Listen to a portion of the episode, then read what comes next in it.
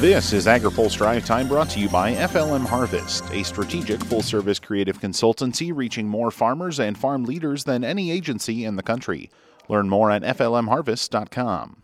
Good Thursday afternoon. I'm Spencer Chase reporting today from the Cattle Industry Convention in San Antonio. With the impeachment discussion over with on Capitol Hill, attention can now shift to what else might happen in 2020. But that might not amount to a lot of activity. I think this is a typical year where the election is going to get in the way, and we have to be realistic about that. But we have never been an organization that has taken that as an excuse not to continue to push because it gives us an opportunity to make sure that uh, members know that we're still there, that we're still pushing on these topics. And when we meet with these members of Congress talking about their reelection, when we meet with uh, challengers, it allows us to have something to, to visit with about the needs that continue to exist, regardless of the fact that this is an election year. That's Colin Woodall, CEO of the National Cattlemen's Beef Association. He says the organization is gearing up to defend supportive lawmakers in the upcoming election season, as well as preparing to defend regulatory victories in the courts. It's easy to be able to take the victory lap and, and feel good about these wins, but we know that come November, that could completely change. And that's the way uh, it happens in, in uh, the policy realm. Uh, it's not new to us, and so we have to make sure that we're prepared to work with a uh, possibly a new administration, possibly a new Congress, and also have the funds in place to be able to take on legal challenges to some of these wins that we've had. And we're working on preparing for all of those. Ethan Lane is NCBA's chief lobbyist. He says, as for this year, it's tough to see congressional action on anything outside of the appropriations process. I just don't see that on big ticket items, especially since you start to see people pile on their priorities. You start to see messaging, poison pills uh, be inserted in that, people making statements on the president, people making statements on climate, people making statements on take your pick. Call me a skeptic, but I, I feel like we fairly quickly here head into a territory that's not very productive. One of the things many hope to see accomplished is a broad infrastructure package.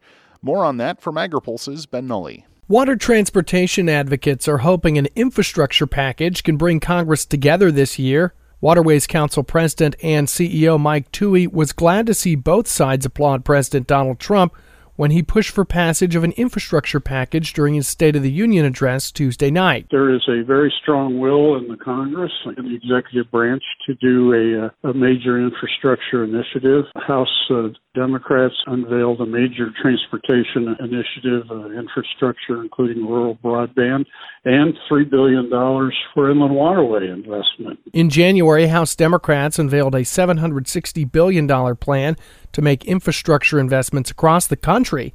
Toohey says that bill is a good starting point. Which would go a long way to our $8 billion need for modernizing the system. And so uh, I am optimistic we'll get the infrastructure uh, addressed in this Congress. And if not, we'll have it set for the stage for next year. In July, the Senate Environment and Public Works Committee unanimously advanced a bill authorizing $259 billion for programs to maintain and repair America's roads and bridges. For AgriPulse, I'm Ben Nuelle. 2020 looks to be a promising year for the beef industry. Randy Blach is the CEO of CattleFax. He says it looks like there's room for profitability across the board. We estimate there's going to be nearly $500 a head, nearly $500 of profitability for the industry to split up as we come through the course of the year. That's one of the best numbers we've seen in history, isn't it? But that profitability needs to be split across various parts of the beef supply chain, all the way from cow calf operators to the packing house. Kevin Good is the CattleFax Vice President of Industry Relations. He says the industry needs to pay attention to the weather in Texas this year. We've got some real concerns from a La Nina standpoint about Texas and on into the southwest. And we have to remember that Texas really is by far the largest cow state that we have to worry about from a dryness cons- consideration. Overall, CattleFax expects increases in the beef, poultry, and pork sectors to the tune of an overall 3 billion pound increase in overall production this year.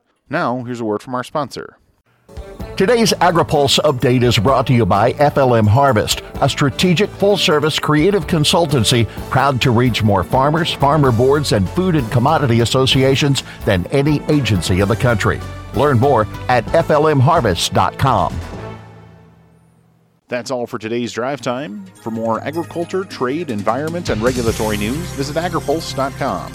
Reporting in San Antonio, I'm Spencer Chase.